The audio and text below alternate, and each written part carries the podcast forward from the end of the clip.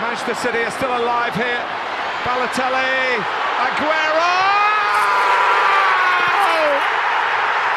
Salah! Oh wow! Oh! That is beyond special.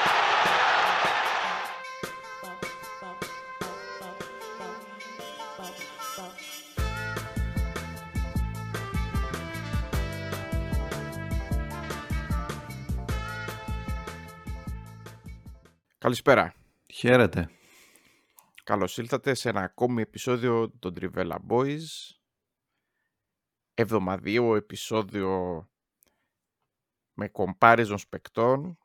Αγαπημένο θέμα νομίζω για όλους μας. Ανεξαρτήτως Κοίτα. αν είναι ποδόσφαιρο ή όχι, έτσι, να λέμε την αλήθεια. Σε όλα τα αθλήματα και πάντα πουλάει αυτή η κουβέντα. Το είχαμε ξανακάνει τον Ιούλιο, είχε πολύ μεγάλη επιτυχία. Ε, θέλω να ευχαριστήσω καταρχάς όλους όσους ψηφίσανε στα poll που έβαλα για να βοηθήσουν και εμάς στο, στο έργο μας γιατί ήταν πολύ, είναι, πολύ, πο- είναι πολύ μεγάλη και πολύτιμη η βοήθεια του κόσμου και είδα ότι είχε και πάρα πολύ ενεργή συμμετοχή οπότε χαίρομαι ιδιαίτερα γι' αυτό και έλαβα και πολύ θετικά μηνύματα δηλαδή και τον Ιούλιο που το είχαμε ξανακάνει σε μια πιο διαφορετική version από αυτή που θα κάνουμε τώρα ε, είχε μεγάλη επιτυχία.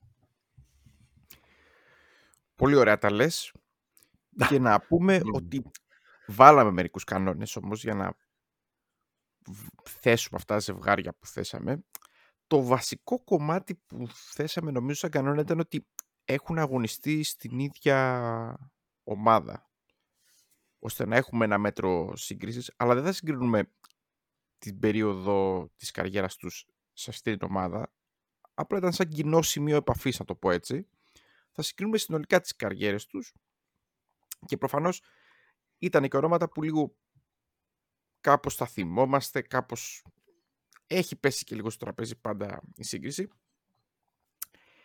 Μερικά νομίζω από τα ζευγάρια που βάζουμε στο τραπέζι όλοι έχουν μια πολύ μονόπλευρη αίσθηση χωρίς να έχουν δει καλύτερα τα νούμερα, το τι έχουν κάνει, το τι έχουν πετύχει. Ε, Δεν ξέρεις είναι. τι, σε όλα αυτά εγώ κατάλαβα ότι παίζει ρόλο το συναίσθημα πάρα πολύ. Μμμ, μμμ. Και δεύτερον, οκ, κάποιους ίσως οι μικρότεροι και πιο μικροί από μένα να μην τους έχουν δει, Μμμ. πολύ λογικό, ή κάποιους όπως παιδιά στην ηλικία μου να μην τους θυμόμαστε, βάζω και τον εαυτό μου μέσα στο prime Μμμ. τους, π.χ. Ρομπέρτο Κάρλος, ε, αλλά νομίζω ότι με ένα research ίσως η άποψη αρκετών να άλλαζε. Δηλαδή εγώ αφιέρωσα τουλάχιστον ε, μισή με μία ώρα στο κάθε ζευγάρι για να δω σφαιρικά πολλά πράγματα. Πέρα από νούμερα, τι κάνανε στο peak τους, ε, πόσα χρόνια είχαν διάρκεια, γιατί παίζει και αυτό ρόλο. Είναι λίγο σύνθετη και πολύ θεωρητική έτσι αυτή, θεωρητικό αυτό το, το, το debate ας πούμε σε όλα Μμμ. και στο μπάσκετ, στο ποδόσφαιρο, γενικά στον αθλητισμό αλλά είναι αυτό που είπαμε και στην αρχή ότι πουλάει λίγο οπότε θα το Εντάξει, και, και εξετάσουμε. εγώ δηλαδή νόμιζα ότι είχα ξεκάθαρη άποψη για μερικά πράγματα, αλλά τώρα που τα ξαναείδα ή το ξανασκέφτηκα ή μπορεί και να άλλαξα γνώμη σε, σε μερικά πράγματα. Να το ξεκινήσουμε γιατί θα έχουμε να πούμε πράγματα.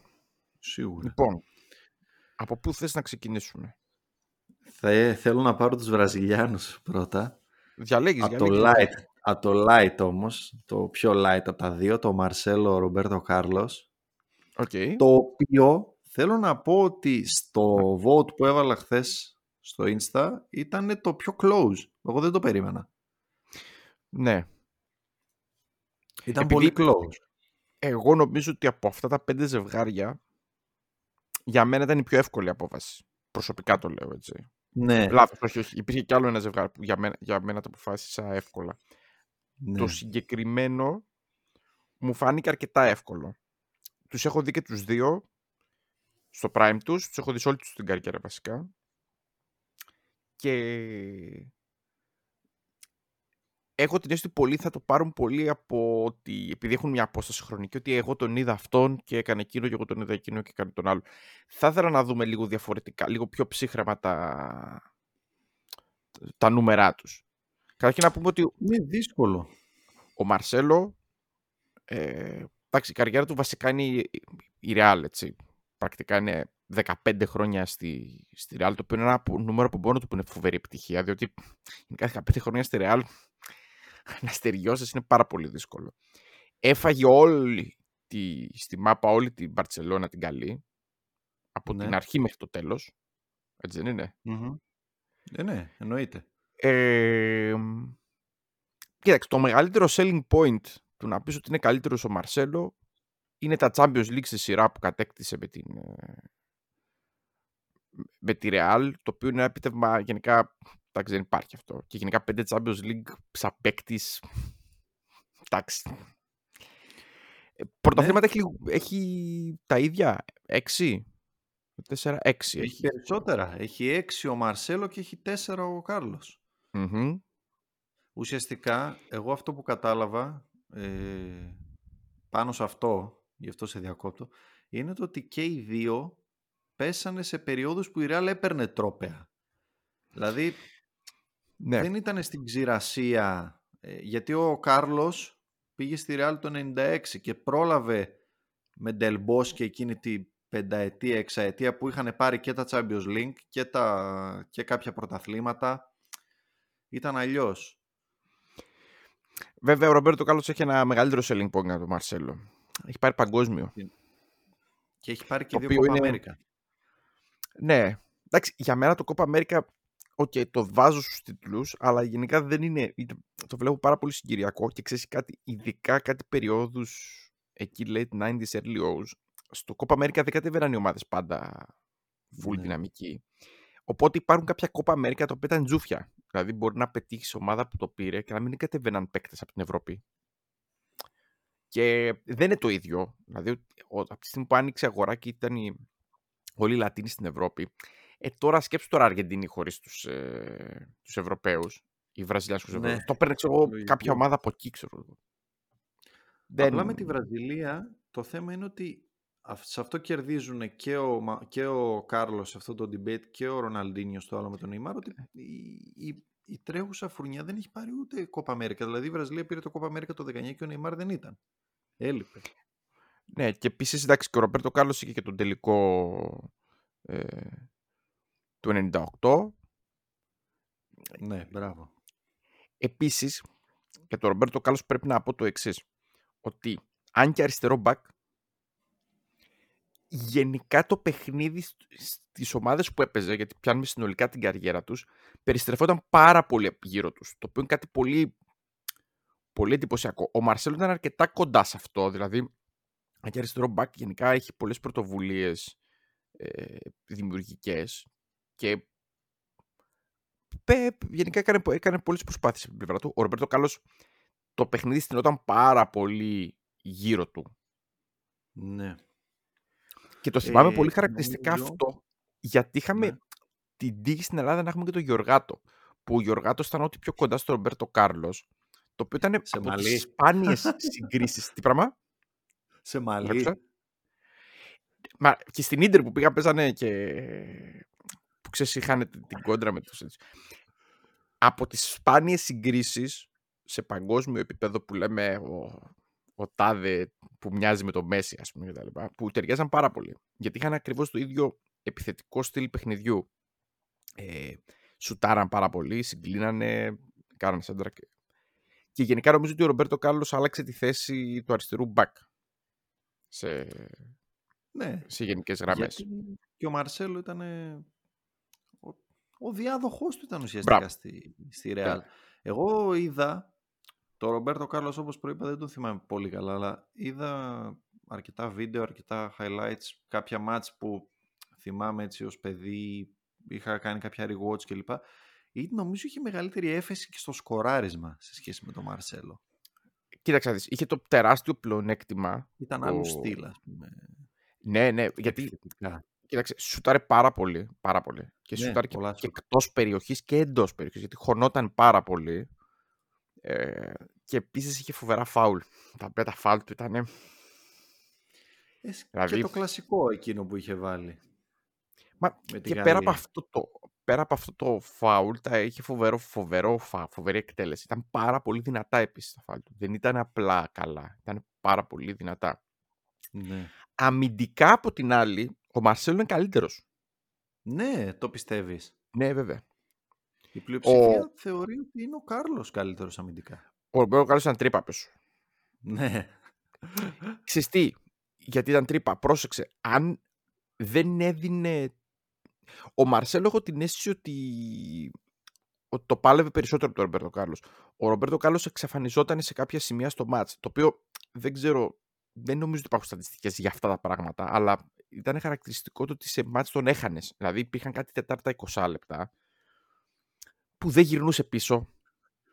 Ο Μαρσέλο, ξέρεις τι θέμα είχε σε σχέση με αυτό; Νομίζω ο Μαρσέλο είχε περισσότερες, άμα θέλουμε να βρούμε τα αρνητικά τους, είχε περισσότερες κενές περιόδους. Όχι τόσο Μμμ. σε παιχνίδια. Δηλαδή σε, μάτς, σε περιόδους που ο Μαρσέλο ήταν κακός, στα μάτια ήταν κακός σε όλη τη διάρκεια. Μμμ. Αλλά δεν είχε κενά, δεν είχε ε, ups and downs στην απόδοσή Ήταν πιο του μέσα στο consistent, ρε παιχνίδι. παιδί μου. Ναι. Μέσα στο παιχνίδι ήταν πιο consistent. Και στα λίγα αυτά μάτς που ήταν κακός, ήταν κακός σε όλη τη διάρκεια.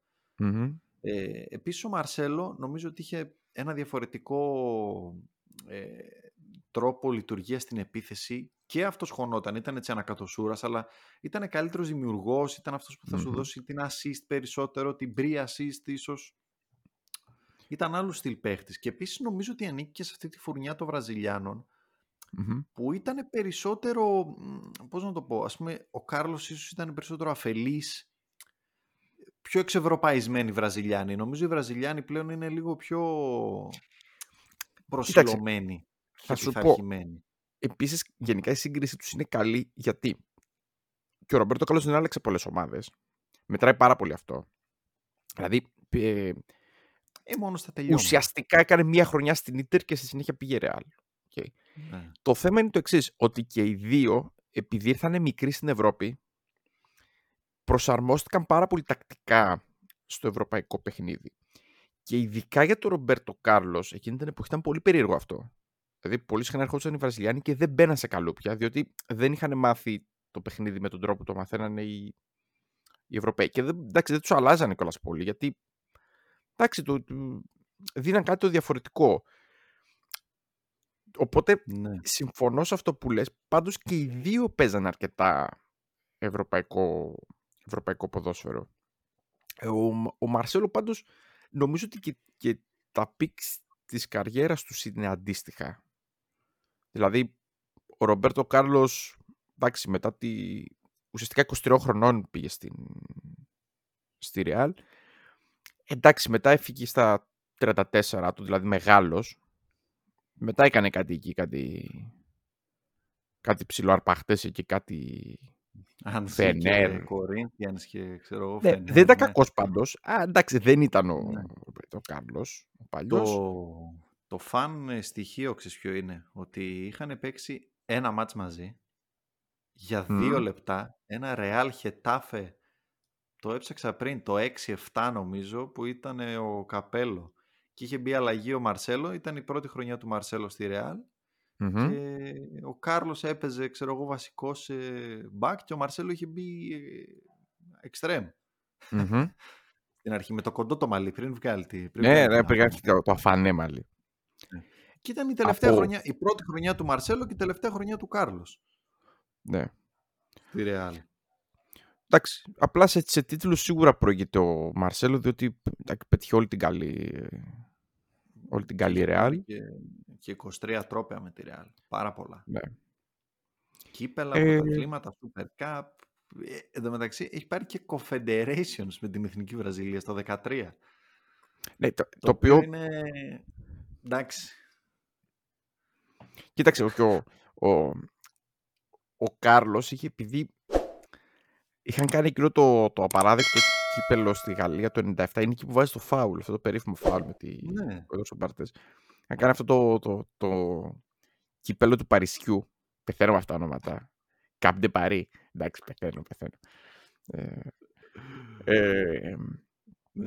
και η Βραζιλία δεν είχε κατακτήσει τότε το, τον τίτλο. Δηλαδή δεν έχει πάρει και αυτός πολλά πράγματα. Αλλά κοίταξε, πήρε το παγκόσμιο το, Το 2. Το 2 είναι μεγάλο συν. Δεν ήταν και στα φόρτε φόρτε του τότε. Δηλαδή το peak του δεν ήταν ήδη, δεν ήταν κακός, αλλά νομίζω ότι το peak του ήταν πιο κοντά στο 2000. Ναι. Είχε το 2, είχε το... Εκεί αυτό που σου λέω ήταν μαζί με το... ήταν εκείνη η περίοδος με τον Ντελ Μπόσκε που η Real τα έπαιρνε. Αυτό που είχαμε πει και στο προ προηγούμενο pod ε, για το κενό της Real στη μετά Τελμπόσκε εποχή και μέχρι να έρθει ο, ε, ο Μου ουσιαστικά. Ε, ήταν μέσα ας πούμε ο Κάρλος στην καλή περίοδο. Ε, πριν αρχίσει να παίρνει τους Γκαλάκτικος και όλα αυτά. Μπράβο. Μα ξεκίνησε αυτό το πράγμα με τους Γκαλάκτικο, στο οποίο παίρνουν τους πάντες και δεν παίζει κανείς άμυνα. Δηλαδή έχουμε τον ναι. Ρομπέρτο Κάρλος αριστερά. Ε, δεν πειράζει. Α πάρουμε και άλλους 32 επιθετικού γενεί χάφα, ας πούμε, για να. Δηλαδή ο, ο Κάρλος δεν πρέπει να ήταν γκαλάκτικο με την έννοια ότι. Μα είναι πριν τους γκαλάκτικου. Αυτό λέω. Βέβαια, θεωρούταν ήδη ο καλύτερος μετά. Συμπεριλήφθηκε μετά. Ναι, θεωρούταν ήδη βέβαια ο καλύτερος αριστερός μπακ στον κόσμο, σίγουρα. Ναι. Και, εντάξει, και η Ίντερ γενικά τους αγόραζε όλους αυτούς εκείνη την περίοδο. Ήταν η περίοδος που τα, τα, σκορπούσαν δισεκατομμύρια ευρώ κι αυτοί.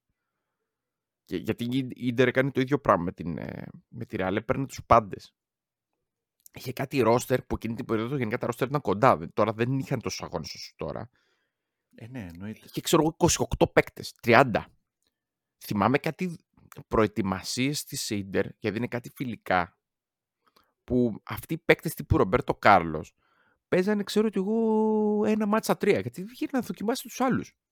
Καταλαβαίνετε τώρα τι, τι πράγματα συζητάμε. Ναι, δηλαδή... εντάξει. Άλλες, άλλες εποχές. Είναι δύσκολο και αυτό. Με τις συγκρίσεις είναι δύσκολο.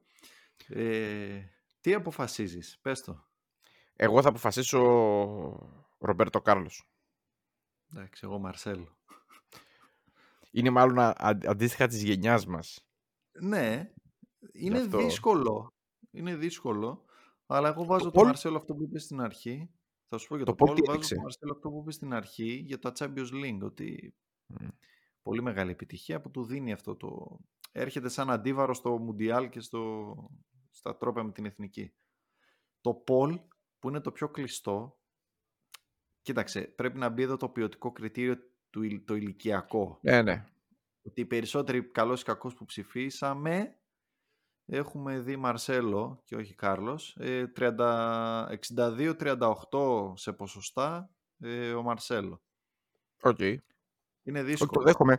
Και, και επίσης ξεκινήσαμε με αυτό. Θέλω να πω το εξής. Το λέω και στους ανθρώπους της δικιάς μου γενιάς πιο πολύ παρά της δικιάς σου.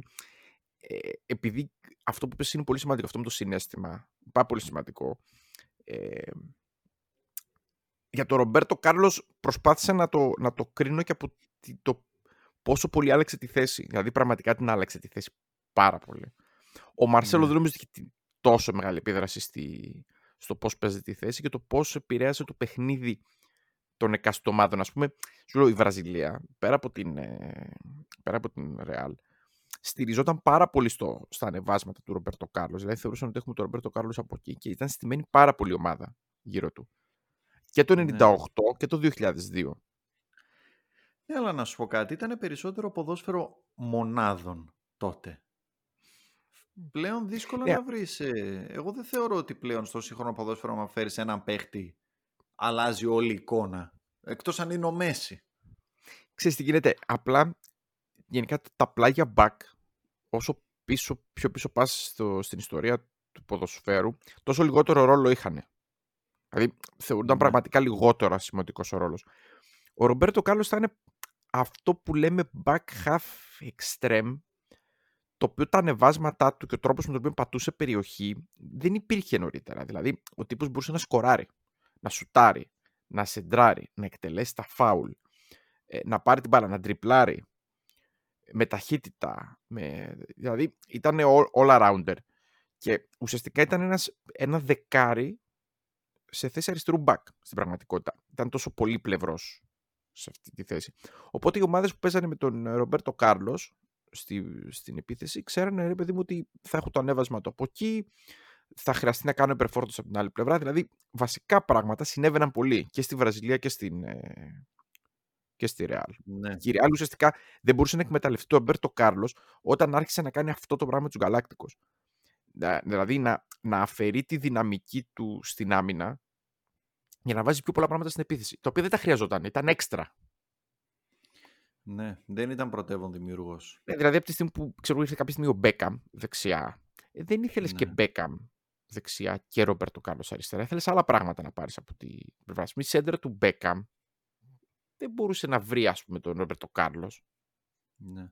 Μετά μπήκαν και οι υπόλοιποι και οι του, του άξονα στο παιχνίδι, οπότε περιορίστηκε μάλλον αυτό που λες η, η επιδραστικότητά του στην επίθεση και όταν περιορίζει ένα παίχτη ο οποίος σου δίνει περισσότερα πράγματα επιθετικά παρά αμυντικά αυτόματα γίνεται και αμυντικά liability και Ναι, ναι, ναι. τα ναι, ναι, λέγαμε και σίγουρα. στο επεισόδιο που μιλούσαμε για τη Real ότι εντάξει και οι σχηματισμοί δεν ήταν και πολύ ορθολογικοί Κοίταξε, το μεγαλύτερο λάθος που έκανε τότε η Real, γιατί το θυμάμαι πολύ χαρακτηριστικά, είναι ότι αφαίρεσε αμυντικά χάφ από το παιχνίδι της. Δηλαδή για το Αυτό λέω. Καρεμπέ. Όπω κρατούσε πάρα πολύ. Και επίσης δεν ανανέωσε τα, τα στόπερ της, τα οποία είχαν παραμείνει πολύ αργά. Κάποια στιγμή έπαιζε με τον Ιέρο. Δηλαδή έπαιζε με τα τον Ιέρο στόπερ ήταν μέχρι. απαράδεκτα ρε εσύ. Τα, Και δηλαδή πιο δεν μετά με μπορούσαν να τον τον Ελγκέρα καλύψουν. και- Με Ελγέρα, Ελγέρα Ιέρο ήταν εντάξει, ήταν, ήταν πολύ δυνατό δίδυμο. Και έκανε κάτι μεταγραφές τύπου Woodgate και ξέρω εγώ πιο μετά. Δηλαδή, Ε, που παίζανε ένα παιχνίδι τα τρία χρόνια. ναι, πολύ Woodgate. κακή, πολύ κακή. Με το Ράμος άρχισε να στρώνει η φάση. Ναι, ναι, ναι, ναι, ναι, ναι. Ράμος, Πέπε εκεί. Ναι, ναι, ναι. Οπότε εντάξει, draw έχουμε εδώ, ισοπαλία. Οκ. Το Τώρα θα, σημειώνουμε. ανάψω τις, τώρα θα ανάψω τις φωτιές. Πάμε. Νεϊμάρ Ροναλντίνιο. Για πες. All in, all in θα πάω, all in, με το Νέι. Με το Νέι εννοείται. Κόντρα σε όλους και σε όλα. Κόντρα, κόντρα στους λάτρεις του Ρόνι. Κόντρα, Κόντρα σε ποιους; Σε όλους. Με μένα δεν είσαι κόντρα πάντως, να ξέρεις. Ναι. Έχω ψηφίσει Neymar. Ω, πίσω Δεν το από την ασπίδα περίμενες, μου. είμαι σίγουρος. Όχι. Δεν το πίσω από περίμενες. την ασπίδα μου. Όχι, Κοίταξε, όχι, το όχι. έχω ξαναπεί. Είμαι... Έχω ψηφίσει Neymar. Και Όχι μάλιστα, με προσέχουν. Ναι. λοιπόν, θα, θα, θα σου πω το εξής. Θα, θα Πες. ξεκινήσω εγώ γιατί αυτή είναι η Ξεκίνα. κλασική σύγκριση η οποία πρέπει οπωσδήποτε να αφήσει έξω το συνέστημα. Γιατί άμα πάρεις το Ναι. συνέστημα, Εννοείται. δεν έχει Αυτό νόημα η λέω. κουβέντα. Μα όταν φωτογράφιζα εγώ το συνέστημα, αυτό εννοούσα.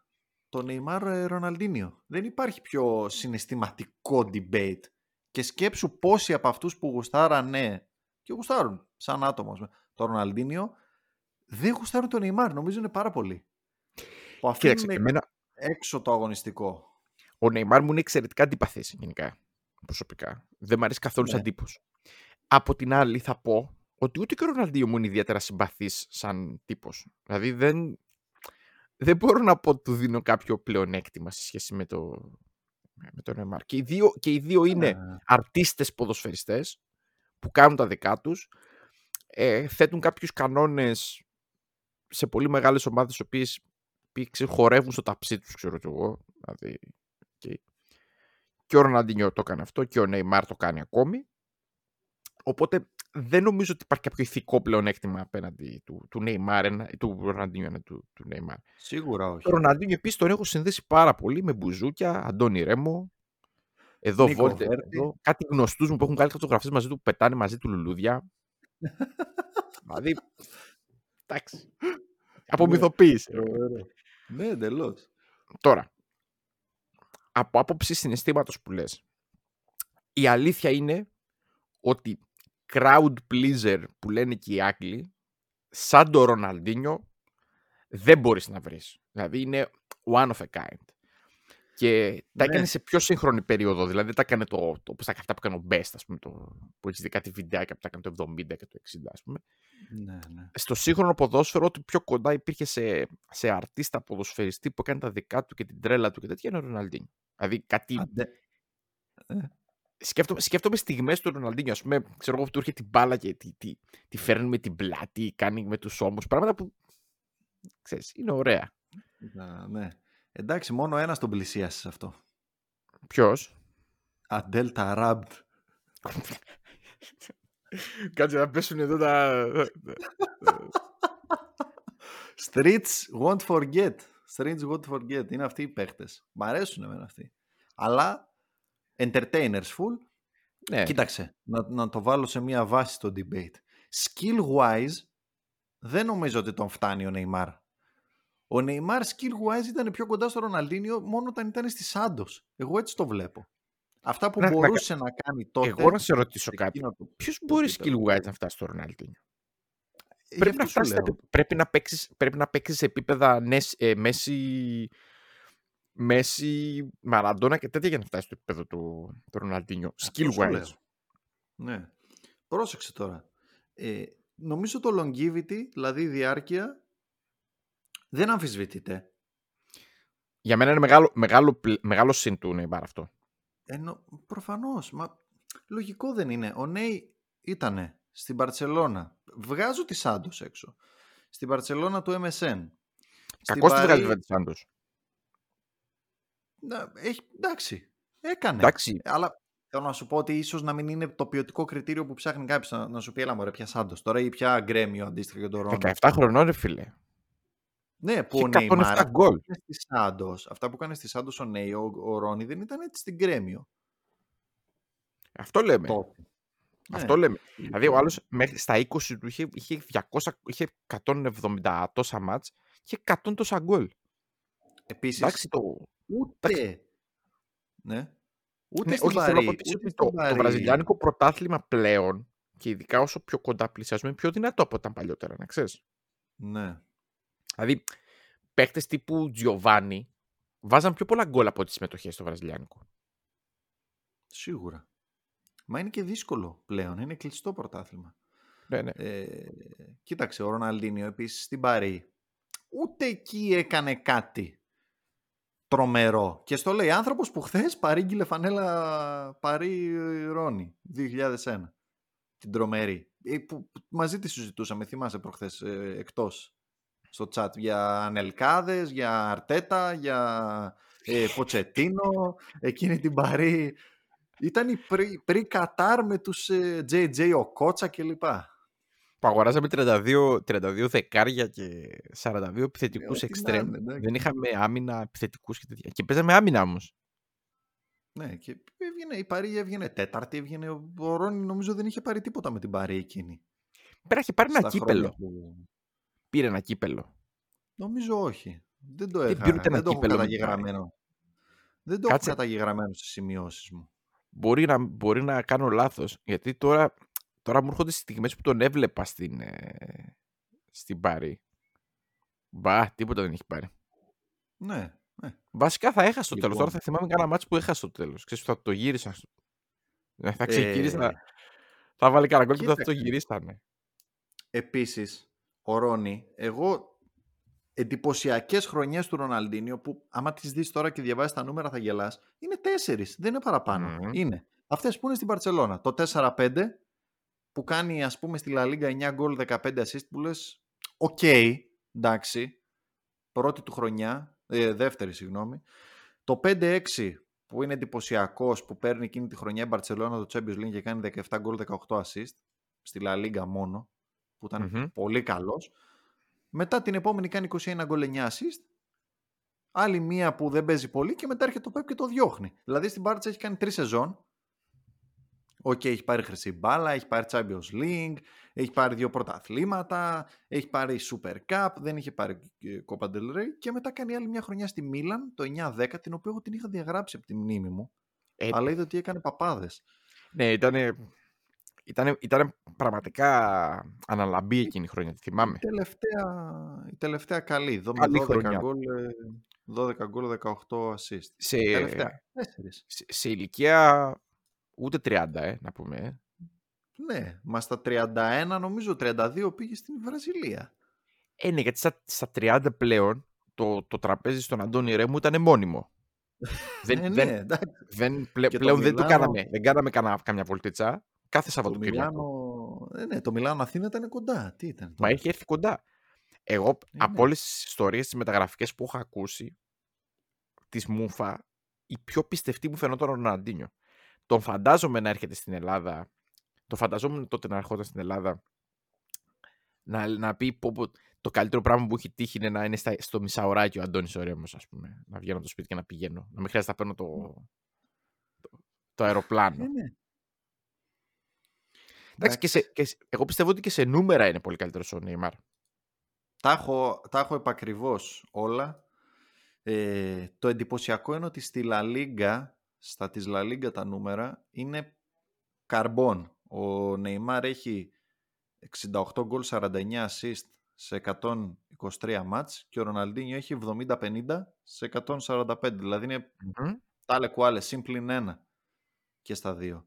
Απλά με 20 μάτς παραπάνω ο Ρόνι. Βέβαια σε λεπτά δεν το έχω το συγκεκριμένο μπροστά μου. Okay. Βέβαια ο Νέι ήταν πολύ πολύ ανώτερος στο Champions League. Έχει 79 γκολ assist σε 80 μάτς.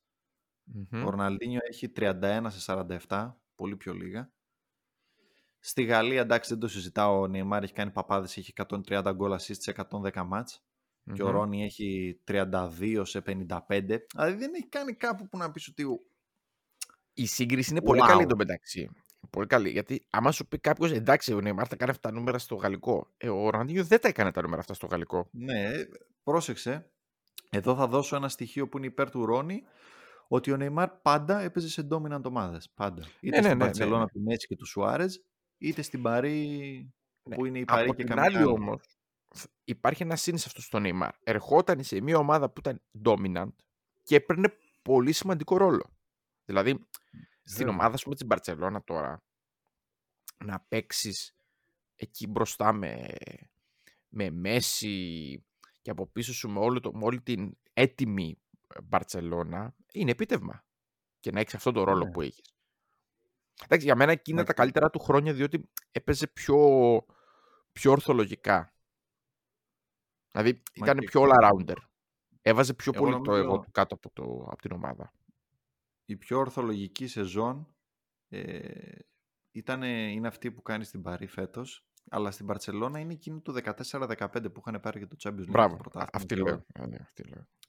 Και είναι η χρονιά που ο... δεν είναι πάλι, δεν είναι, πρόσεξε, δεν είναι πάλι dominant ο ίδιος ε, στο σκοράρισμα, γιατί έχει βάλει 40 ο Σουάρες, θα τα πω και μετά, ε, αλλά έχει βγει πρώτο σκορ του Champions League ε, και είναι και μετά η χρονιά, το, νομίζω αυτή η χρονιά που ξεχύλισε το ποτήρι και έφυγε από την Παρτσελώνα, είναι εκείνη που είχαν περάσει την Παρή το 16-17 ε, που κάνει το show στο 6-1 που είναι το match δικό του και όλοι αποθεώνουν το Μέση. Νομίζω εκεί ο Νεϊμάρ είπε ότι εγώ θα φύγω για να πάω κάπου που θέλω να είμαι ο απόλυτος πρωταγωνιστής. Άσχετα αν πάλι στην Παρή δεν είναι αυτός ο απόλυτος. Ναι, ναι, ναι, όχι, συμφωνώ. Το θεωρείς, το θεωρείς ας πούμε μείον στο legacy του; Γιατί μιλάμε επίσης για τον πρώτο σκόρερ στην ιστορία της Εθνικής Βραζιλίας πλέον. Κοίταξε. Το θεωρείς μείον ότι ήταν στη σκιά του Μέση. Άσχετα αν είναι πολύ καλοί φίλοι;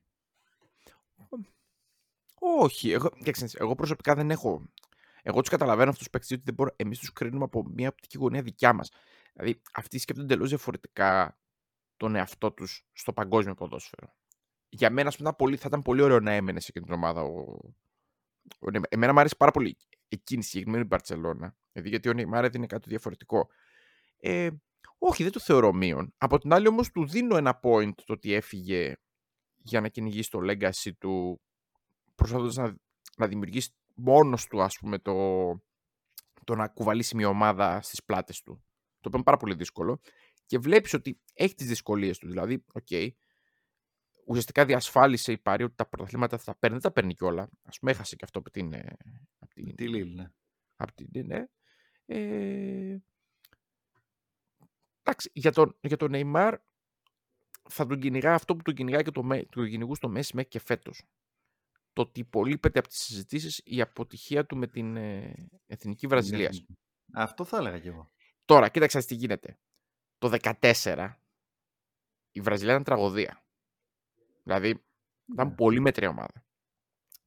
Την κουβάλισε πάρα πολύ ο Νέιμαρ. Πάρα πολύ. Και την πήγε όσο δεν πήγαινε για μένα. Okay. Και το, 10, το 18 ήταν χειρότερη. Το 18 για μένα προσωπικά θεωρώ ότι έγινε πολύ κακή διαχείριση του υλικού της, της Βραζιλίας. δεν περίμενα κάτι πιο ντόμινα. Μωρέ, και κάτι απίθανος τώρα. Ε, δεν, δεν διαφωνώ. Φέτος χάθηκε πολύ μεγάλη ευκαιρία πάντως. Φέτος ναι, που κάνει το σόλο. είναι εκείνη η φάση που κάνει το σόλο με την Κροατία. Και λες, ρε φίλε, Νάτο. Βγήκε μπροστά, πήρε την μπάλα στην παράταση μόνος του και δεν το κρατάνε και αποκλείεται. Δηλαδή, ο δρόμος ήταν ανοιχτός. Ο δρόμος ήταν ανοιχτός. Άλλη μια ευκαιρία θα έχει, πιστεύω. Εγώ πιστεύω θα την περνούσαν την Αργεντινή. Τώρα, τι Πολύ συζητάμε πιθανό. να μου πεις; Ε, αλλά ήταν πιθανό, πολύ πιθανό. καλύτερη ομάδα. Εγώ νομίζω Ναι, ότι η ναι, Βραζιλία ήταν η συμφωνώ. καλύτερη, η καλύτερη ομάδα του Μουντιάλ, σίγουρα. Καλά από ρόστρο δεν το συζητάω. Ε, θα έχει άλλη μία, ναι, γιατί είναι 30. Θα έχει άλλη μία, σίγουρα. Ε, δύσκολα να έχει Νομίζω- δύο. Άλλη μία βλέπω να έχει. Ναι, νομίζω το 26 θα είναι η ευκαιρία του η τελευταία. Όπως είναι ο Ναι. Μέση τώρα, έτσι θα Ναι, ναι, ναι. δημιουργήσουμε για τον Neymar αυτό το τέτοιο. Επίσης δεν έχει, θα ήθελα να έχει κι άλλο Champions League. Δηλαδή έχει όσα έχει και ο Ρόνι Ναι. από ένα. Πρέπει Εντάξει. με την Παρή να πάρει κάτι Κοίταξε να δεις. μεγάλο. Δεν είχε ολοκληρώσει την καριέρα του ακόμη. Οπότε Όχι. παρόλα αυτά εκτιμώ το ότι ο Neymar έχει καλύτερα στα- στα- stats και σου ξαναλέω, το τονίζω για οποιοδήποτε θέλει να το σκέφτεται. Η διάρκεια παίζει πάρα πολύ μεγάλο ρόλο, παιδιά. Δηλαδή, τώρα με τέσσερις χρονιές δεν μπορώ να θεωρήσω ένα ποδοσφαιριστή καλύτερο. Ναι, και στην ηλικία του, στην ηλικία του Νέι, ο Ροναλντίνιος σου λέω ήταν στα τελειώματα στη Μίλαν και έφευγε για να πάει στη Μινέρο, στην Κερετάρο, μετά εντάξει ήταν αστείο στη Φλαμέγκο. Ο Νεϊμάρ θα παίζει, θα κλείσει, εγώ πιστεύω, μέχρι και το 26 θα παίζει σε τόπο επίπεδο. Εκεί μπορεί να το πάρει απόφαση και να πει ότι. Θα έπρεπε να έρθει πάντως και ο Ροναλντίνιο, θα μπορούσε να έρθει και στον Άρη. Που είχε μπλέξει με το, ο αδερφός του, Με θυμάσαι. το Μαζίνιο. Και ο Μαζίνιο εκεί και όλοι. Μαζίνιο εκεί. Και ο Τζιοβάνι Ντοσάντο. φοβερά πράγματα. Αλλά επίσης ο Νεϊμάρ θέλει. Βλέπω εδώ 19 συμμετοχές για να φτάσει στον Καφού και να γίνει και πρώτος σε συμμετοχές στην Εθνική Βραζιλίας. Που θα γίνει, πιστεύω. Ένα γκολ για να περάσει τον Μπελέ. Και Ρε τον επίσης Καφού και ένα εκατομμύριο συμμετοχές είχε ο Καφού έτσι. Από πάντα 100, έπαιζε. εθνική. νομίζω 45, κάπου εκεί Στην είναι το εθνική- νούμερο. στην εθνική 140 Βραζιλία αυτό το κάτι νούμερο είναι. Είναι. Στη Βραζιλία είναι ακραίο αυτό το νούμερο. Δεν παίζει τόσα Ναι. χρόνια στην εθνική Βραζιλία. Γιατί να βγάζουν σου άλλου πω 10 κάτι, και ο καινούριου Κάρλος. στην ίδια θέση και πάμε οι επόμενοι. Και ο Κάρλος είχε 120 τόσες, 110 κάτι. Ο Μαρσέλο, ας πούμε, είχε 50-60. Πολύ λίγες. Ε, ε, ο Νεϊμάρ ε, έχει επίσης την καλύτερη αναλογία, από τις καλύτερες αναλογίες σε γκολ ανασυμμετοχή. Μόνο Ρονάλντο, Πελέ, Ρωμάριο έχουν καλύτερο από, από αυτούς που έχουν πολλά γκολ. Και ο Ζήκο, αλλά ο Ζήκο έχει κάτω από 50 γκολ. Οπότε εντάξει. Δηλαδή είναι και στην εθνική και στις ομάδες πάντα εκεί. Το poll τι είπε; Το poll χάσαμε, αλλά εντάξει, αναμενόμενο. Εκεί νομίζω είναι αυτό που μπήκε το συναίσθημα πιο πολύ απ' όλα, Οκ. γιατί είπε 75% Ροναλντίνιο. OK. Okay.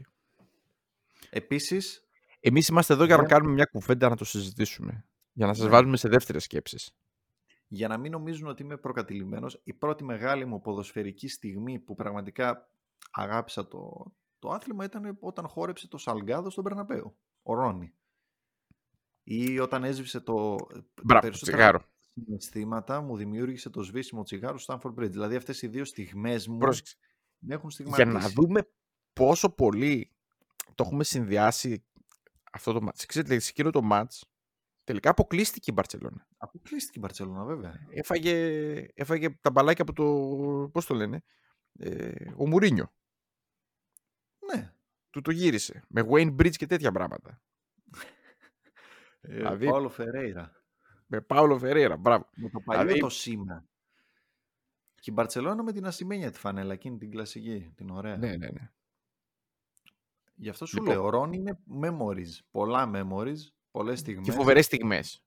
Magical moments. Απίστευτο. Ε, Μπορεί να κάνεις ένα βιντεάκι compilation του, του Ροναλντίνιο μόνο με. και να είναι ταινία. Μα η ποδοσφαιρική σουτάρα με ταινία τη από μόνη της. Σεβίλη, το γκολ με την Αγγλία στο, που πνίγει και ο δικός σου. Ο, ο, ο, ο Κότσος. Με το Κότσο Μαλί. Κότσος. Σήμα. Ναι. Φοβερό. Εντάξει, Συμφωνώ Ρόνι όμως. αξία, αλλά Νεϊμάρ διάρκεια. Και έχει Συμφωνώ. φάει και πάρα πολύ ξύλο ο Νέι. Και δεν, δηλαδή όλοι νομίζουν ότι είναι θέατρα, τέτοιο. Έχει φάει πάρα πολύ ξύλο. Τρώει το ξύλο της αρκούδας. Και επειδή βλέπω όλα τα παιχνίδια σχεδόν της πάρει και στη Γαλλία μπορεί να κερδίζει 8 με 9 φάουλ κάθε παιχνίδι. Δεν περίμενες πάντως από Νεϊμάρ, αλλά Όχι. Εξέπληξες. Λοιπόν, πάμε. πάμε σε αυτούς που παίξανε μαζί. Οκ. Το οποίο κατ' εμέ, αν με ρωτάς, είναι το πιο δύσκολο. Μπράβο. Δεν το δείχνει το poll, αλλά είναι το πιο δύσκολο. Σοβαρά, είναι το ε. Ριμπερί Ρόμπεν. Να ξέρεις ότι εγώ δυσκολεύτηκα πάρα πολύ να αποφασίσω ποιον από τους δύο. Εγώ Δηλαδή- είμαι στον Ντεμί, έχω γύρει κάπου, περισσότερο λόγω Εγώ. συμπάθειας. Κι εγώ. Δηλαδή, τα νούμερα είναι απόλυτα ίδια για μένα. Ε, Ναι. Λοιπόν, καταρχήν Ριμπερί και, και Ρόμπεν. Γάλλος Ολλανδός. Ε, παρόμοια Αυτό. καριέρα, ίδια ηλικία σχεδόν, ένα χρόνο διαφορά έχουν. Για μένα μεγάλη Έτσι. διαφορά είναι ότι ο Ριμπερί ξεκινάει από τα χαμηλά. Δηλαδή, κάνει και κάτι αγροτικά πριν, πριν η καριέρα του απογειωθεί στη Bayern. Για όσους δεν το Γαλατασαράι. θυμούνται, έχει, ναι, έχει πάει Τουρκία, έτσι, να παίξει. Με κάτι φοβερές φωτογραφίες που είναι... Εντάξει, είχε, το, είχε, είχε την ιδιότητα ότι είχε, ε, είχε αλλάξει στο Ισλάμ. Γι' αυτό πήγε Τουρκία, Ναι. πιστεύω. Ξέρεις Αλλά- ότι Έχει περάσει αγροτικά, ρε παιδί μου, έτσι. Και πολύ bullying Fun- στην ε, Fun ηλικία fact, του. ναι, βέβαια. Fun fact όμως, η μονα... το μοναδικό τρόπεο που έχει πάρει ο Ριμπερί εκτός Bayern είναι τουρκικό κύπελο με τη Γαλατά. Δεν έχει άλλο τρόπεο. Ναι, δεν μου φαίνεται περίεργο. Ας πούμε Εντάξει. ο Ρόμπεν ε, Ναι. έχει κάνει χρονιά στην Αιτχόβεν με 20 τόσα γκολ. Έχει πάει στη Chelsea, έχει πάει στη Real και μετά έχει πάει στην Bayern. Ναι, γενικά ο,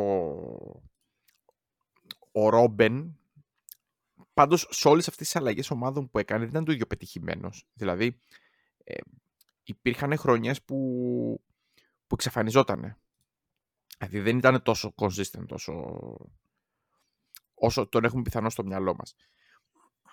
Παρόλα αυτά, βλέποντας, το, βλέποντας λίγο τα στατιστικά τους, ο Ριμπερ έχει ατελείωτες assist. Αλλά ατελείωτες Ναι. assist. Δηλαδή, για το, δηλαδή η δημιουργικότητά του είναι φοβερή. Ο Ρόμπεν απ' την άλλη δημιουργούσε τον εαυτό του πάρα πολύ. Δηλαδή, Ναι, ναι. isolation, έπαιρνε την μπάλα, την γνωστή Τη τρίπλα από γνωστή δεξιά στα κίνηση αριστερά. μέσα. Ναι. Σουτ, Φρανκ όταν ήταν έμαθε να πιο- σουτάρει καλά κιόλας με το πλασέ, ανέβασε και τα γκολ του, γιατί είχαν πολλά γκολ. Ναι. Γενικά, Κοίταξε, ε, εγώ τις έχω μπροστά μου πολύ αναλυτικά. μμμ, Η assist του Ριμπερί είναι καμιά εβδομηνταριά περί... Δια- είναι 224 200 κάτι στην ήταν, καριέρα 228. του, 224 και ο, Ρε- ο Ρόμπεν 224. έχει 165. Μμμ.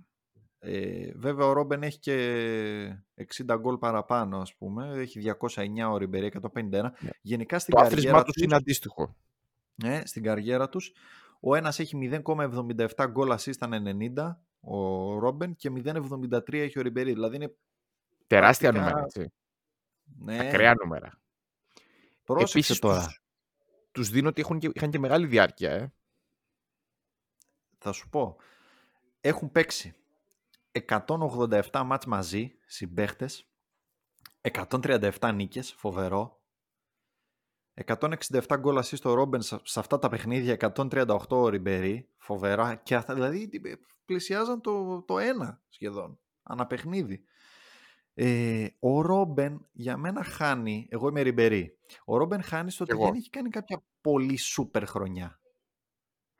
Ας πούμε ο, ο Φρανκ έχει κάνει χρονιά το 11-12 με 12 γκολ 21 assist στην Bundesliga και 3 γκολ 5 assist στο Champions League. Και Βάζω κι άλλο στοιχείο μέσα. Μου έκανε τρομερή εντύπωση το ότι δεν παίζανε πολύ. Ο, ο Ριμπερί έχει κάνει μία χρονιά με πάνω από 30 μάτς αυτή, σε πρωτάθλημα μόνο. Ο Ρόμπεν καμία στην Bayern. Καλά για το Ρόμπεν ήταν Βέβαια. σίγουρο αυτό. Βέβαια 17 ομάδες, έτσι, 10 18 ομάδες, 34 μάτς ε, και όχι 38, παίζει γι' αυτό ρόλο. Ναι, εντάξει, τους ξεκουράζανε κιόλας, αλλά γενικά ο Ρόμπεν, ο Ρόμπεν ήταν και αρκετά ευπαθής στους τραυματισμούς, για όποιον δεν το θυμάται.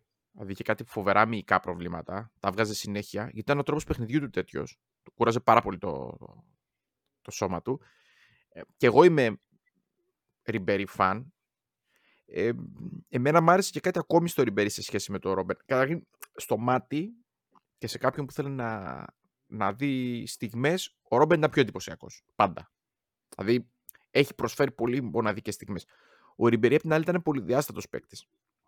Και δεν είναι τυχαίο το ότι εντάξει, καθιερώθηκε σαν ε, left winger ουσιαστικά. Ήταν πιο πολύ inside forward, ας πούμε, second Ναι, striker.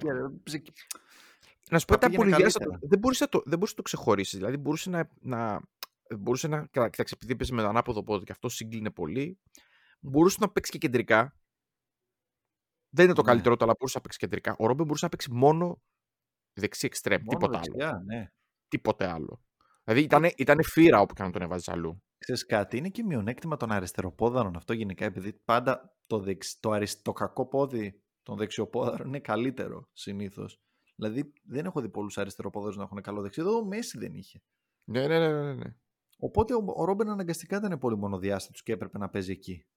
Απλά νομίζω ήταν από τους πρώτους wingers που ε, σαν δίδυμο λειτουργούσαν τόσο καλά με τα ανάποδα πόδια. Δηλαδή φύγαμε εντελώς από εκείνο το, το παλιωμοδίτικο ότι 4-4-2 αυτός παίζει αριστερά είναι αριστεροπόδαρος, αυτός παίζει δεξιά δεξιοπόδαρος. Οπότε Ναι, γιατί ουσιαστικά δεν, δεν παίζανε μεσέντρα καθόλου. καθόλου. Παίζανε, Ναι. παίζανε στη σύγ, συγκλίνανε συνέχεια. Ε, ο, ο Ριμπερί, δύο στοιχεία που μου άρεσαν πιο πολύ από το Ρόμπεν ήταν ότι κουβαλούσε πολύ πιο καλά την μπάλα την μπροστά. Δηλαδή, νομίζω με σημερινά στατιστικά, τώρα που τα ακούμε συνέχεια αυτά τα στατιστικά, τα τύπου όπτα και τέτοια, που τα έχουν Ναι. πολύ σημαντικά, δεν ξέρω αν υπάρχουν. Αλλά υπάρχουν νομίζω. ναι, δεν, έχουμε, δεν, έχω, δεν έχω πρόσβαση. Δεν έχουμε Πάντως, ο Ριμπερί- πρόσβαση, αλλά υπάρχουν. με το, με το μάτι και με την εικόνα που θυμάμαι είναι ότι κουβαλούσε πάρα πολύ την μπάλα. Δηλαδή προωθούσε πάρα πολύ το, το παιχνίδι. Και Progressive επίσης ήταν carries. πολύ καλύτερος αμυντικά. Ο Ριμπέρι βοηθούσε πάρα Ναι. πολύ στην άμυνα. Ήταν σκυλή του πολέμου. Οπότε για μένα, αν και τα νούμερα είναι πολύ close, ε, παίξανε μαζί, είναι, είναι πάρα πολύ κοντά όλα. Διάλεξα τον Ριμπερί για, προσωπική, για προσωπικούς λόγους Ναι. συμπάθειας, αλλά οποιοδήποτε και Κι να εγώ. διάλεγε και το Ρόμπεν θα το αποδεχόμουν. Συμφωνώ. Επίσης, να πω και κάτι άλλο, ε, ότι νομίζω το 12-13 που έκανε το treble η Bayern, ο Ρόμπεν δεν έπαιζε πολύ και είχε κουβαλήσει ο Ριμπερί αρκετά, εκτός των φορ τότε που βάζαν συνέχεια τα τεμάχια, Γκόμες και Μάτζουκιτς κλπ. Αλλά νομίζω ότι εκείνη τη χρονιά ίσως να δικαιούταν και τη χρυσή μπάλα ο Ριμπερί που εν τέλει βγήκε τρίτος. Για Μμ. πολύ λίγες ψήφους, δηλαδή για 100-100 ψήφους ήταν σε ποσοστό, δηλαδή ήταν πολύ λίγο κάτω. Και την είχε πάρει ο Κριστιανό. Είναι από τις Οκ. κλασικές, ήταν από τις κλασικές αδικίες αυτής εκείνη την περίοδο που πρέπει να του παίρνει ή ο Μέσι ή ο Ρονάλντο, δεν του παίρνει κανένας άλλος. Ναι, που είχε Δηλαδή- κάνει treble Bayern, δηλαδή εντάξει, τι άλλο έπρεπε Τι άλλο να κάνει. πάρει, τι άλλο να κάνει. Απλά ήταν, ε, εντάξει, άλλη μια χρονιά που στη Λα Λίγκα κάνανε παπάδες και επειδή ήταν οι καλύτερες ομάδες, καλός ή κακός, Ναι, οκ. άσχετα αν η Real είχε φάει 4 γκολ από την Dortmund του Λεβαντόφσκι, ε, το, πήρε ο, το πήρε ο Κριστιανό. Έχουν παίξει μια φορά αντίπαλοι. Κλείνω το δίδυμο με αυτό το fun fact. Το θυμάσαι το match. Μαρσέγη πρέπει να ήταν, ε. Όχι. Εθνικές. Ναι, με εθνικές, ε. Euro, Euro 2008, Το 8, ε. Μμμ. Ολλανδία, Γαλλία και έχει βάλει 4 γκολ η Ολλανδία. 4-1 έχει Το- έρθει. Ο, Το, το όμιλο. θυμάμαι. Κοίταξε, είναι η περίοδος που η Γαλλία για μένα δεν ξέρει να χρησιμοποιήσει καθόλου τους παίκτες της. Δηλαδή το Ριμπέρι δεν μπορούσε να τον αξιοποιήσει. Κοίταξε, Ναι, ο, είχε, ο Ρόμπεν είχε έκανε υλικό. εκείνο το φανταστικό Μουντιάλ του 10. Ήταν εκπληκτικό το Μουντιάλ του Ρόμπεν. Αλλά ο... στη Γαλλία ο Ριμπερί δεν ξέρω, δεν, δεν μπορούσαν να τον αξιοποιήσουν καθόλου. Δεν τον χρησιμοποιούσαν καθόλου σωστά, έχω την αίσθηση. Δεν ξέρω τώρα αν θυμάμαι λάθος, ας πούμε. Εντάξει, ήταν η, πε- η- έτσι, λίγο πιο μετά Ζιντάν, λίγα δύο χρόνια μετά το τελικό του Μουντιάλ. Ρε εσύ ντροπή Εντάξει. σου έχει πάρει, έχει πάρει και άλλο τρόπαιο Ποιος, ο Ριμπερί. Το βλέπω εδώ. τι έχει πάρει; Δεν ξέρω αν είσαι έτοιμος να το, να το αντιμετωπίσεις. Ιντερτότο. Εντάξει, Με τη Μαρσέη. Ιντερτότο. εντάξει. Σε αυτό θα έχω ένα, σε σε αυτό υπόσχομαι να έχω τουλάχιστον ένα επεισόδιο στο, στην προσω- στο προσωπικό μου χώρο Πρέπει να για κάνεις τον κάτι για Ιντερτότο. τον Είναι Ιντερτότο. αγαπημένες μου διοργανώσεις. και, δι- και κύπελο εκθέσεων. Α, Κύπελο Ράπαν. Με την Παρσελώνα που έχει παίξει ταυτόχρονα σε δύο. Έχει παίξει και πρωταθλητριών και εκθέσεων την ίδια χρονιά. Ναι, γιατί για όσους δεν γνωρίζουν, το κύπελο εκθέσεων μπορούσε να πάρεις μέρος αν ήσουν, αν, είχε- αν ήσουν σε πόλη που είχε έκθεση διεθνή. Διεθνή έκθεση. Γι' Ε. αυτό έπαιζε ο Ηρακλής. Μπράβο, γι' αυτό παίζει και ο Ηρακλής. Έχει φοβερά πράγματα. Κύπελο Ράπαν. Λοιπόν, Να επανέλθουμε στο θέμα μας. ναι. λοιπόν το Πολ τι είπε; Το Πολ χάσαμε. Χάνουμε. Δε- Το Πολ Ρόμπεν, δεν ξέρω γιατί. Πάμε Αυτό κόντρα ήταν σε όλους, έτσι. Σε όλους πολύ όλα. κουλό. 78% Ρόμπεν. Είπαμε θυμούνται κουλό στιγμές αυτό. οι περισσότεροι. Δεν ξέρω γιατί. Έχω βέβαια το φίλο μου το, το Σγουρίδη που είναι ριμπερόσκυλο και όταν του είπα ότι ψήφισα ριμπερί καταχάρισε. Ξαφιάστηκε. ναι, εντάξει δεν είμαστε πολλοί, είμαστε λίγοι, αλλά ποιοτικοί. Συμφωνώ. Λοιπόν, πάμε. Θα αναθεωρήσει, κάποιοι εγώ πιστεύω θα αναθεωρήσουν μετά το Ναι, ναι, επεισόδιο. ναι. Ναι, ναι. Σε Σε, πολλά. αυ- σε αυτό πιστεύω ναι. Στο Neymar Ρόνι δεν πιστεύω ότι θα αναθεωρήσουν γιατί Ούτε όλοι εγώ. είναι, πολ, είναι πολλωμένο το πλήθος. Είναι σαν νέα δημοκρατία Πασόκ late 90s. Δεν αλλάζεις. Ενώ Ριμπερί, Ναι. Ριμπερί Ρόμπεν είσαι λίγο στα tens. Λες, «Μμ, μήπως θα το ξανασκεφτώ. Κατάλαβες. Γι' αυτό. Είναι οι μετακινούμενοι ψηφοφόροι αυτοί. Μπράβο, μπράβο, μπράβο. Λοιπόν, πάμε και Πάμε. στο τελευταίο της επιθετικό της νέας Liverpool. εποχής. Έτσι. Σουάρες versus Τόρες. Για μένα, αφού Ναι. το ανέλησα λίγο περισσότερο, ήταν η πιο εύκολη μου επιλογή. Από τις πέντε. Και νομίζω θα συμφωνήσουμε. Δεν πιστεύω να μου πεις κανένα τόρες. Όχι βέβαια. Εντάξει. Όχι βέβαια. τον είχα, τον είχα πιο ψηλά τον Άντο. Κι εγώ. Κι εγώ. Και γι' Στο αυτό μυαλό κάποιες μου φορές τον θυμόμουν καλύτερο. Η αλήθεια είναι ότι κι εγώ έτσι ήταν και όσο τα είδα και μετά βέβαια τα ξαναέσκαψα και λέω ρε φίλε εντάξει καλός ο Τόρες δεν λέω όχι αλλά δεν ήταν σου άρεσε εν τέλει και δεν, δεν ξέρω αν υπάρχει κάποια κατηγορία στην οποία μπορεί να, ας πούμε, να, τον, να το συγκρίνουμε. Δηλαδή είχε την τύχη ο Τόρες απλά να είναι στη Εθνική Ισπανίας. Αυτό. στο peak κιόλας της Εθνικής Ισπανίας εκείνη την περίοδο το οποίο του δίνει μεγάλο Κουβαλούσε. σύν Κουβαλούσε. Ναι, ναι. Ειδικά είχαν και μια Νομίζω- έλλειψη στην επίθεση. Ναι. Νομίζω το prime του Τόρες είναι 7-8 με 11 μέχρι να πάει στην Τσέλσι. Εκείνος είναι ο ποιοτικός μετά ήταν Τόρες ανέκδοτο. Που... Ε; Μετά ήταν ανέκδοτο. Ναι, ναι, ναι, ναι. ναι. Μετά είχε μια, μια, είχε μια απίστευτα απότομη πτώση, η οποία ήταν. ε, Ξέρεις, δεν τον αναγνώριζες και όχι, δεν ήταν πολύ μεγάλος έτσι ηλικιακά. Ήταν 27 στα 28, έτσι, για όποιον δεν το θυμάται. Απλά τα χρόνια που ήταν στη, στη Λίβερπουλ και προερχόμενος με τη δυναμική από την Ατλέτικο, τον θυμόμαστε πολύ πιο έντονα γιατί ήταν πραγματικά πολύ καλός. Έτσι, πραγματικά πολύ καλός. ναι. Εκουβαλούσε μια Λίβερπουλ που είχε φοβερές τρύπες, έτσι. Και έχει και τρύπα στον πάγκο. Τι τρύπα στον πάγκο; Ε, ο Τόρες έχει κάνει την καλύτερη του χρονιά το 7-8 που έχει βάλει ε, 24 γκολ στην Premier League και 6 στο, στο Champions League.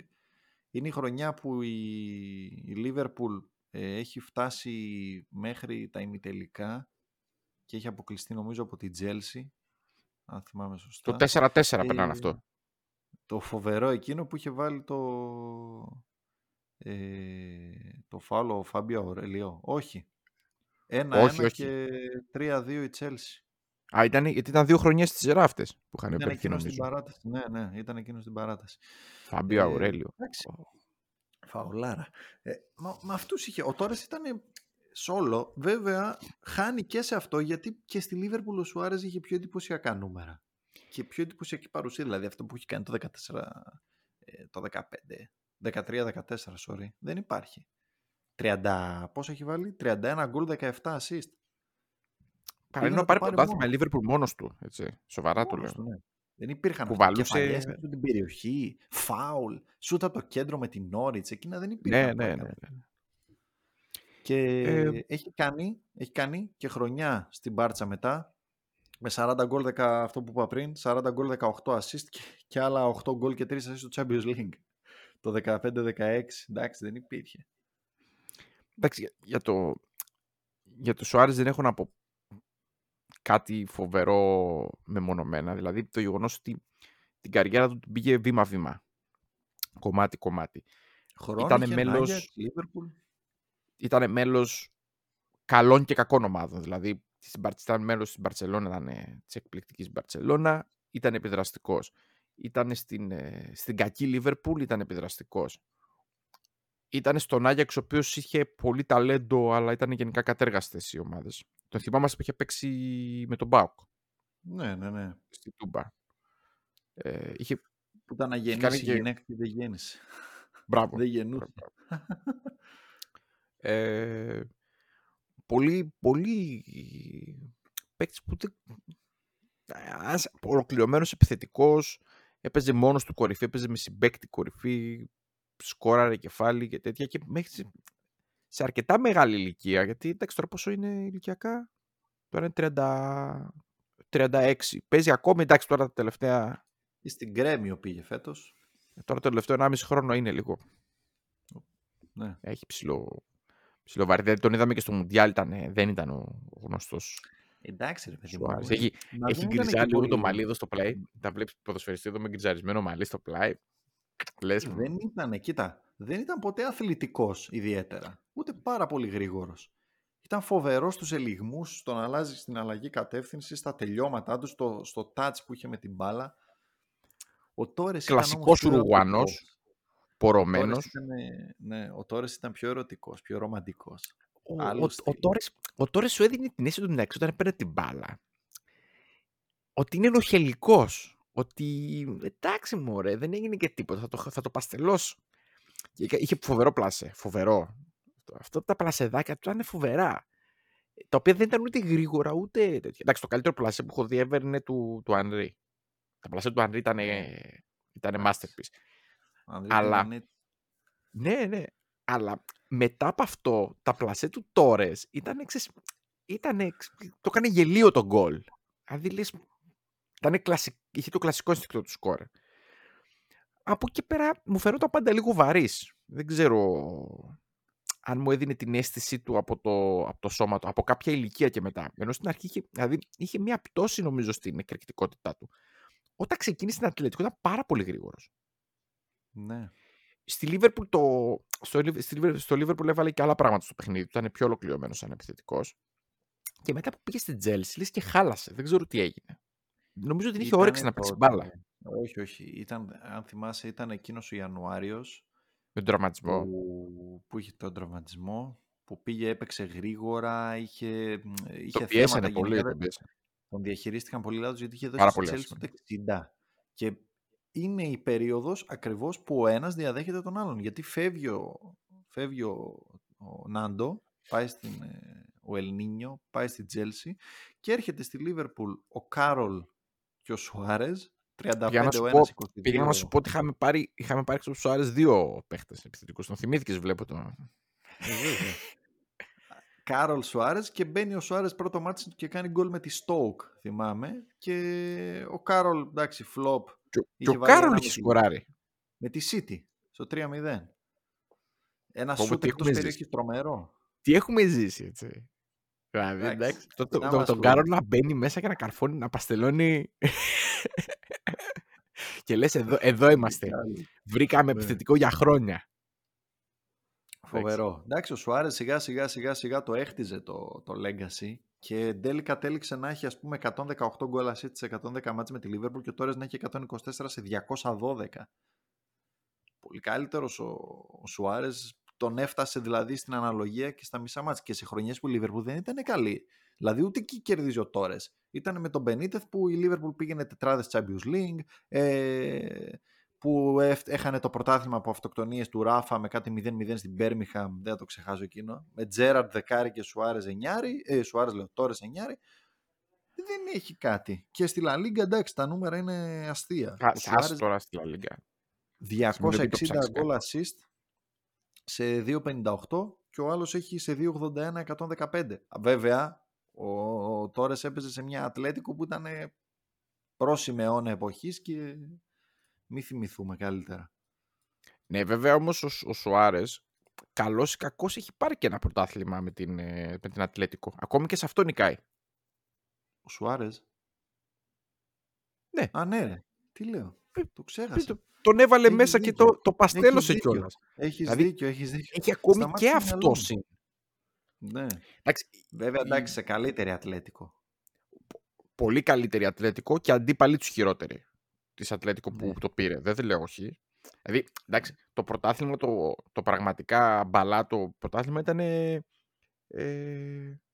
το, Με τον το, Γκοδίν. Μπράβο. Εκείνο ήταν το, το μπαλάτο. Παρ' όλα αυτά όμως πήρε ένα πρωτάθλημα. Καλός ή κακός. Ε, Επίσης- ξέρεις τι, ο... ναι. Ο, για τους Σουάρες έχω και ένα μεγάλο σύνο ότι βοήθησε πάρα πολύ και την εθνική Ουρουγουάης. Πήραν Μπορεί και να Copa μην... Αμέρικα, πήραν τα πάντα. Μπράβο, Φτάσανε πήρε Copa τριάδα, τετράδα Μουντιάλ.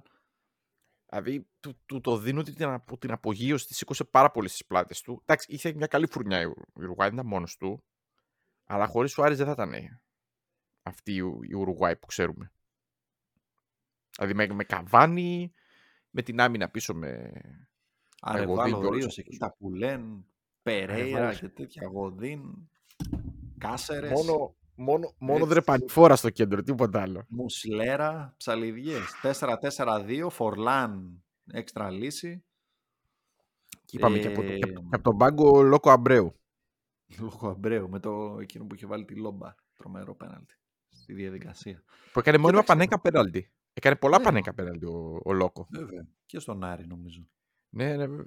Ε, το fun fact για αυτούς τους δύο, ξέρεις ποιο είναι, ότι όσες, όσα, όσες εικοσάρες σεζόν έχει ο Σουάρες, έχει ο Τόρες διψήφιες. Ναι, Ο Σουάρες έχει βάλει 8 φορές πάνω από 20 γκολ σε πρωτάθλημα, ο Τόρες έχει βάλει 8 φορές πάνω από 10. Και πάνω από 20 έχει 2. οκ. Και νομίζω Εντάξει. στη, με, με την Chelsea δεν έχει ούτε μία διψήφια, γι' αυτό σου λέω ότι εκεί χάλασε. Στα καλύτερά του χρόνια, στο Κοίταξε, peak στη- τους στη- δηλαδή, Στη Τσέλσι, γενικά οι χρονιές του είναι τραγωδίες. Έχει 20 γκολ σύνολο ναι, σε 110 μάτς. Εντάξει, δεν είναι Αυτό σου νούμερο λέω. αυτό τώρα. Δεν είναι. οπότε Απλά και ζόρικα μετά τα δεν πράγματα. επανήλθε καθόλου. Δηλαδή, τα νούμερα του εκεί, μετά, μετά γενικά τη Liverpool κάνει... Κοίταξε, μετά το 10 βασικά, με το που ουσιαστικά πηγαίνει στην Τζέλσι, δεν κάνει καμία χρονιά. Κάνει μία χρονιά μόνο με διψήφιο νούμερο. Ναι. Τη χρονιά 15-16 ε, στην Ατλέτικο. Βάζει 11. Δηλαδή, Αυτό σου λέω. Που γύρισε ξανά Δεν- πίσω. Ε, το καλό του τώρα είναι ότι έχει, βάλει, ότι έχει πάρει Euro 2 Ε. και το Mundial εκεί, δηλαδή το 8 με 12 που πήρε τα τρία τα τρόπια, τα Major. Δεν έχει πάρει ποτέ πρωτάθλημα, δεν πήρε ποτέ πρωτάθλημα. Πήρε ένα Champions League. Πήρε δύο Europa League, πήρε ένα FA Cup. Πρωτάθλημα δεν πήρε. Champions Άρα League Σουάρες, πήρε είμαστε το easy 12, ναι, Σουάρες. Σουάρες. Και ο λαός, Το Πολ- 79-21. οκ. Συμφωνήσαμε. 79-21. Ωραία. Πάμε και στο τελευταίο ζευγάρι. Στο αφήνω το φινάλε. Ωραία. Κοίταξε, διαλέξαμε ένα, θέλαμε να διαλέξουμε και ένα ζευγάρι από τα 90s, παλιό, και επ' ευκαιρίας τη- του χαμού του, του φοβερού Βιάλη. Είπαμε να κάνουμε ένα Gianluca. ζευγάρι με το, με το Βιάλη για να θυμηθούμε τα παλιά. Και η αλήθεια είναι ότι επειδή είχαμε θέσει και τον κανόνα από την ίδια ομάδα, Τζιαλούκα Βιάλη γενικά ήταν ένας κλασικός επιθετικός, striker κλασικό, και αφιταλαντευτήκαμε στο τι να βρούμε. Πρότεινα γενικά τον Ρομπέρτο Μπάτζιο. Υπάρχουν πολλές ενστάσεις σε αυτό, γιατί δεν ήταν πάντα καθαρός επιθετικός, αλλά Ναι. σε γενικές γραμμές ήταν επιθετικός. Ε, γενικά το, οι τακτικές στα 90 ήταν λίγο περίεργα στην Ιταλία, δηλαδή παίζαν πολύ πιο πολύ συνδετά τους ρόλους, δεν ήταν όπως στην Αγγλία που ήταν πολύ ξεκάθαροι ρόλοι. Και εν τέλει, βλέποντας τα νούμερα τους και τις καριέρες τους, ήταν καλή επιλογή νομίζω. Βιάλη, Ρομπέρτο είναι Μπάτζιο. τόσο μακρινό. Ναι, και εγώ νόμιζα ότι θα είναι πιο μακρινό, αλλά ε, για να πούμε ότι συνυπήρξαν στη Juventus στα μέσα της δεκαετίας του, του 90 και αυτή, αυτό ήταν το κοινό τους σημείο. Από εκεί και πέρα ε, έχουν μια αντίστοιχη πορεία στην Εθνική Ιταλίας με την έννοια το ότι μ, δεν παίζουν τόσο πολύ όσο, όσο θα μπορούσαν για την αξία που είχαν. ε. Ειδικά ο, ο Βιάλη είχε εκείνη την ιστορία με τον... ε, ε, είχε κάνει κάτι, κάτι φάρσες εκεί πέρα, κάτι... κάτι Ήτανε prankster. Κοίταξε, ο Βιάλη είναι πολύ δίκη περίπτωση. Ναι. Ο Βιάλη ήταν πλουσιόπεδο, ήταν ζάπλουτος από την οικογένεια και έπαιζε μπάλα επειδή γούσταρε. Και το φυσικ του δεν σου έκανε για αυτό το πράγμα, ήταν σκυλή. Δηλαδή, έβαζε το κεφάλι του, έτρεχε, μάρκαρε, δεν ήταν, δεν ήταν αρτίστας του ποδοσφαίρου, αλλά ήταν πολύ δυναμικός. Και αντιθέτως ο Μπάτζιο ήταν πιο πιο δαντελένιος, πιο, πιο ναι, αρτίστας. Ναι. Είχε και αυτές, αυτά τα μαλλιά με τις κοτσίδες και τέτοια. Αλητία όμως αυτά, ωραία, ωραία, ωραία αλητία ήταν. Ναι. Και γενικά είχαν, αυτοί όλοι είχαν μπροστά τους στην επίθεση, είχαν πάντα ένα, έναν ακόμη που παίζανε, γιατί ήταν όλα συστήματα με παραλλαγές του 4-4-2 εκείνη την περίοδο. Και ο Βιάλ για το Μαντσίνη στη Σαμπτόρια, ας πούμε. Μπράβο. Για μένα οι χρονιές οι μεγάλες του, του Βιάλη είναι στη Σαμπτόρια, με την οποία εντάξει, ήταν, ήταν εκπληκτικός. Και το ε, τρόπε, δηλαδή πήρε κύπελα, πήρε πρωτάθλημα, ε, UEFA πήρε... Cup, ε, πρωταθλ... πώς το λένε, κυπελούχων. Πήγε, πήγε δύο φορές τελικό και ένα κυπελούχο, ένα Champions League. Ε, ήταν πρώτος σκόρερ, είχε, είχε, είχε πολλά, είχε πολλά πολλά. Με τη Juventus μετά, εντάξει βέβαια δεν έκατσε πάρα πολύ στη... Ε, μια τετραετία. Ναι, τέσσερι, τέσσερι σεζόν πήρε ένα πρωτάθλημα και ένα κύπελο ήταν το, το double, ήταν φανταστική η Juventus του 94-95 ε, και μετά πήγε στην Αγγλία με την οποία... Πήρε και ένα, πήρε και ένα Champions League πριν φύγει βέβαια, το 96.